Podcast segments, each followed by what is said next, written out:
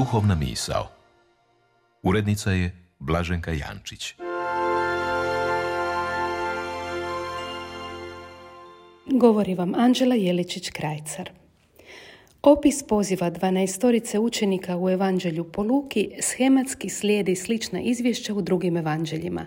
No, za razliku od evanđeliste Marka, Luka na ovom mjestu ne donosi opasku o tome zašto Isus izabire učenike. Marko će naglasiti da ih Isus bira kako bi bili s njime. Isus naime ne odabire sebi učenike da bi imao sljedbu, brojčano veliki broj followera. Ne, nego sebi bira ljude pozivajući ih po imenu kako bi bili s njime. Biti s nekime znači dijeliti svakodnevicu, hoditi zajedno, živjeti zajedno, razgovarati, putovati. Isus nije htio biti sam, već dijeliti svoj život s drugima. Da je Isus živio u vremenu u kojem se kupuje auto, vjerojatno bi tražio automobil u kojem bi bilo puno mjesta za suputnike. Da je gradio kuću, u njoj bi bilo puno soba za one koji su u potrebi ili sami.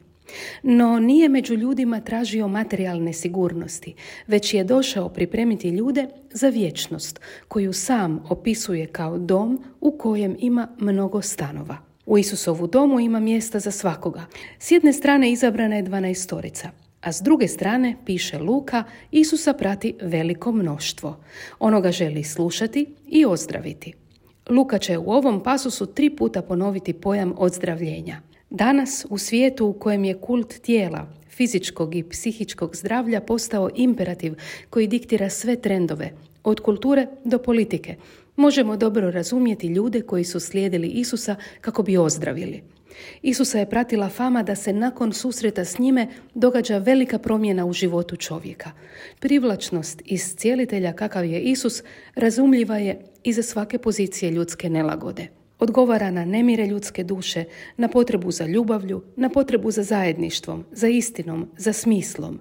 I ne postoji sustav ili filozofija ili bilo koja stvar koju je čovjek domislio u svojoj povijesti koja bi na potrebe ljudskog bića mogla odgovoriti bolje od Isusa. Isusa slijedi mnoštvo, piše Luka, i mnogi ozdravljaju, pa opet znamo da će do kraja njegova života oko njega ostati tek nekolicina najvjernijih pratitelja. No više nego o njegovu uspjehu, to nam govori o ljudskim slabostima i motivacijama. Ako ih je Isusu privukla samo želja za vlastitom dobrobiti, jednom kad su to dobili, ljudi su zaboravili njegove lijepe riječi i vratili se starom životu. No ako su se doista zainteresirali za Isusa kao čovjeka, pratili su ga do kraja i mada su bili mnoštvo, za njega nisu bili tek anonimna pratnja, već ljudi koje je on poznavao po imenu i u dušu.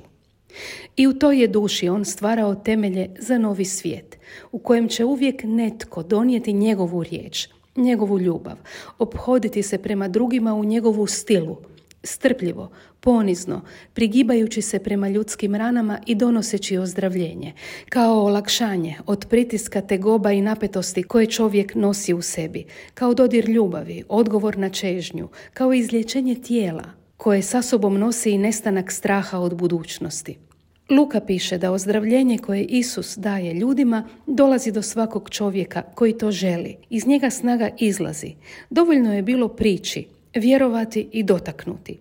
Isus daje bezuvjetno, bez zadrške, bez rešetanja, bez pravilnika, bez traženja ičega za uzvrat. Luka piše u prvom stoljeću, no riječ evanđelja i danas živi u Isusovim istinskim svjedocima. Blagoslov je poznavati ih.